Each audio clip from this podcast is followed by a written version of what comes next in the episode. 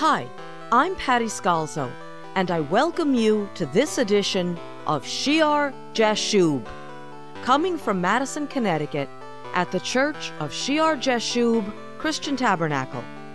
Our pastor and my husband, Greg Scalzo, has been teaching a series on heavenly authority, and the current sermon is from 1 Samuel chapter 14. King Saul's son, Jonathan, has been the vessel through which God has brought a miraculous routing of the Philistines from central Israel. But Saul, unaware of all the facts, and simply hearing the chaos in the Philistine camp, makes a rash and prideful oath, cursing any man that eats before he has taken vengeance on his enemies. Jonathan, weary and hungry from the day's exploits, and not knowing of his father's vow, eats a small amount of honey. And by day's end, the people are so famished that they savagely rush on the sheep and cattle, slaughtering them and eating them with the blood. After Saul puts an end to this unlawfulness, he determines to go down with the troops by night to pursue the Philistines. Before we rejoin Pastor Greg, I'd like to take a moment to ask you to let us know how you enjoy these Bible study broadcasts. At the end of today's program, I will be giving you an address to write to us, and we always enjoy receiving your remarks and words of encouragement. Now, here is Pastor Greg. Then the priest said, and you see here how a little wisdom has come to the descendants of Eli. Let us draw near to God here. They reminded him to consult God. Let us draw near to God here. So Saul asked counsel of God. Now he wants the counsel. Shall I go down after the Philistines? Will you deliver them into the hand of Israel? And there's a Urim and the Thummim. Somehow, however they work supernaturally, to say yes or no, to say blessing or cursing, we're not sure. But we know one thing he did not answer him that day. So we know that this Urim and Thummim is more than lots. You ever hear them say how, well, the priests would cast lots, that's what the Urim and Thummim are? Because obviously there were stones that you threw, they would give some type of answer, right? One way or the other. So it's more than that. The ark is there, the presence of God is there upon the way it normally works. The presence of God is there, comes down upon the ephod, in the breastplate, over the heart, and somehow those crystals, those gems either shine or send forth a sound. Something happens supernaturally to give the answer yes or no, blessing or cursing, take this one or that one. At this point, no answer. Saul gets no answer.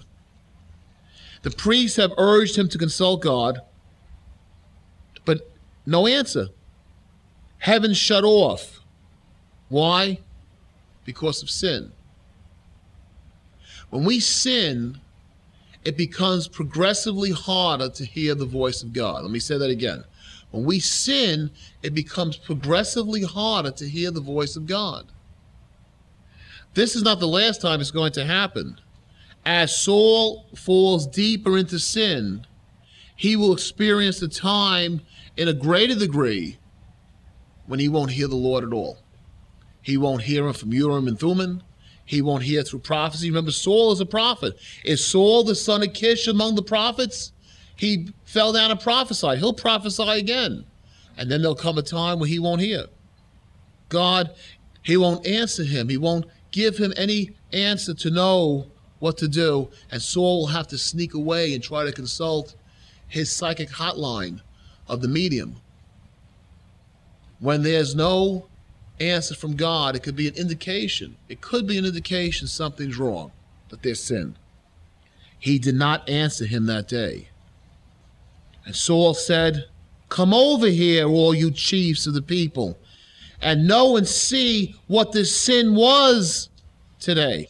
Saul knows, he has knowledge that sin separates us from God. He knows if God is not answering, there's sin. Well, he says how treacherously the people have acted, right? So what is he assuming? He's assuming it's because of the people's sin. And he wants to find out. He wants to find out who's responsible for keeping God from answering.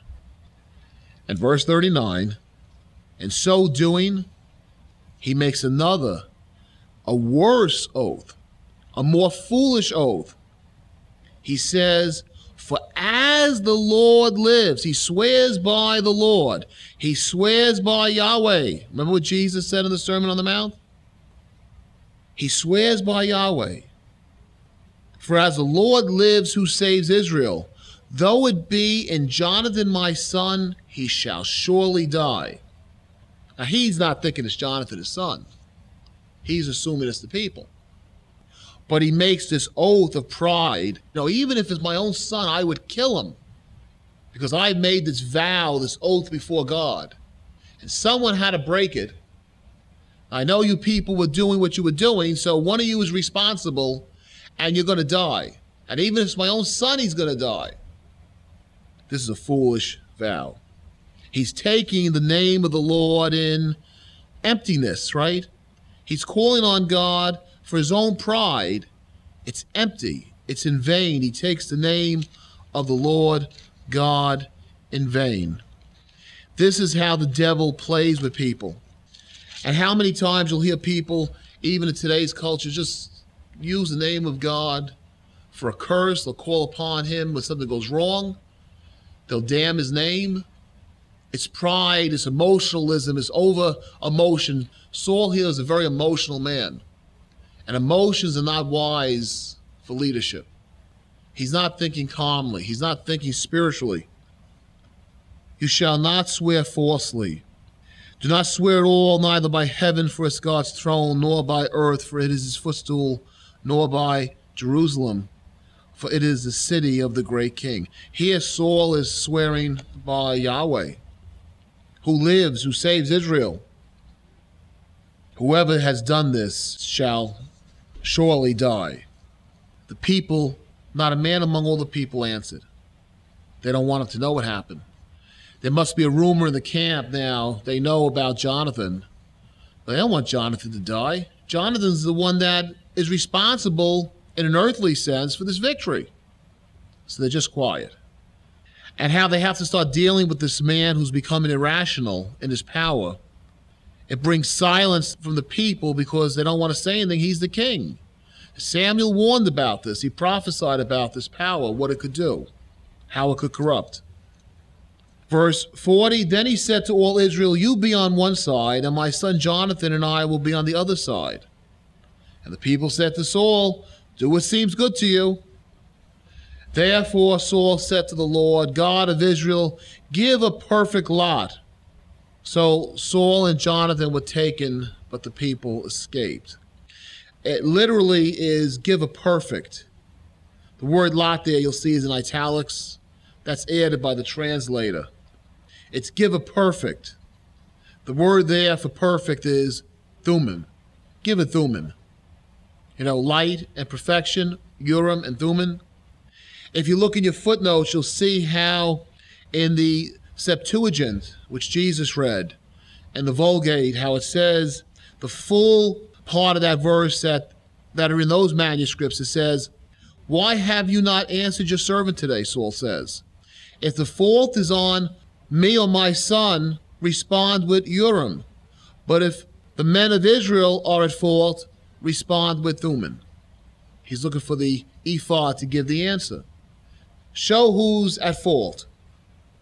So Saul and Jonathan were taken, but the people escaped. Now God starts to answer. He's answering through the ephod, through the Urim and the Thummim. He's showing that the fault is on Saul and Jonathan. And Saul said, Cast between my son Jonathan and me. So Jonathan was taken. Now, wait a second. I thought Saul was the one who sinned. It is Saul's sin. But he's placed, this is what I mean when I say the words that we speak, how we can cause things. Every careless word we say, we have to give account for before the judgment seat, and how we place things in motion in heavenly realms.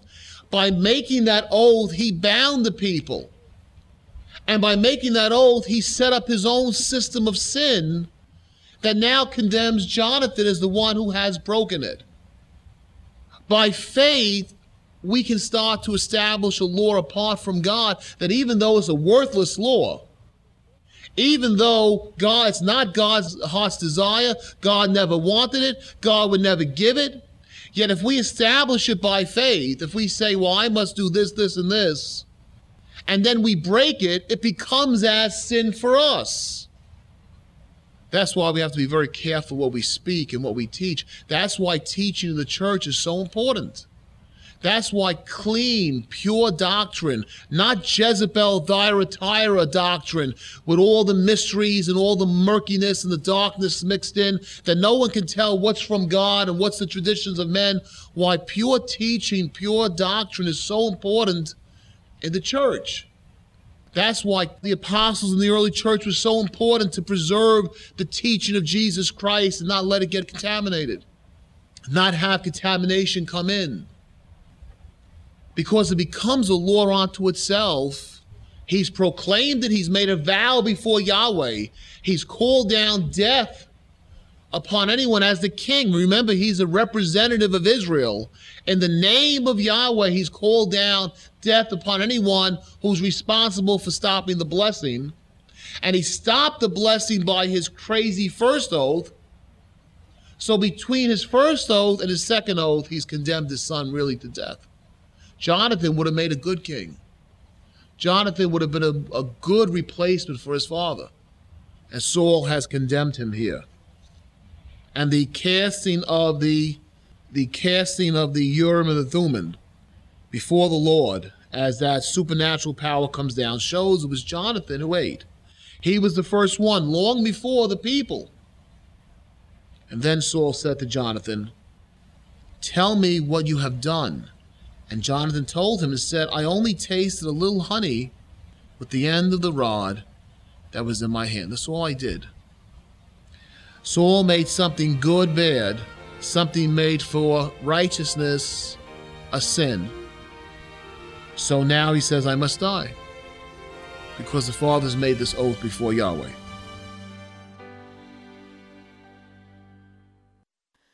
You have been listening to the teaching ministry of Greg Scalzo, pastor of Shear Jashub Christian Tabernacle of Madison, Connecticut. We hope you have enjoyed today's study and will be listening as Pastor Greg continues this fascinating and important series. Our address is Shear Jashub Christian Tabernacle, Post Office Box 518, Branford, Connecticut 06405. That address again is Shear Jashub Christian Tabernacle, Post Office Box 518, Branford, Connecticut 06405. Sunday service for Shear Jashub Christian Tabernacle is held in Madison, Connecticut at the Madison Memorial Town Hall on Meeting House Lane. Take I 95 to exit 61. Go south to Route 1. Turn right and at the next light, turn right again.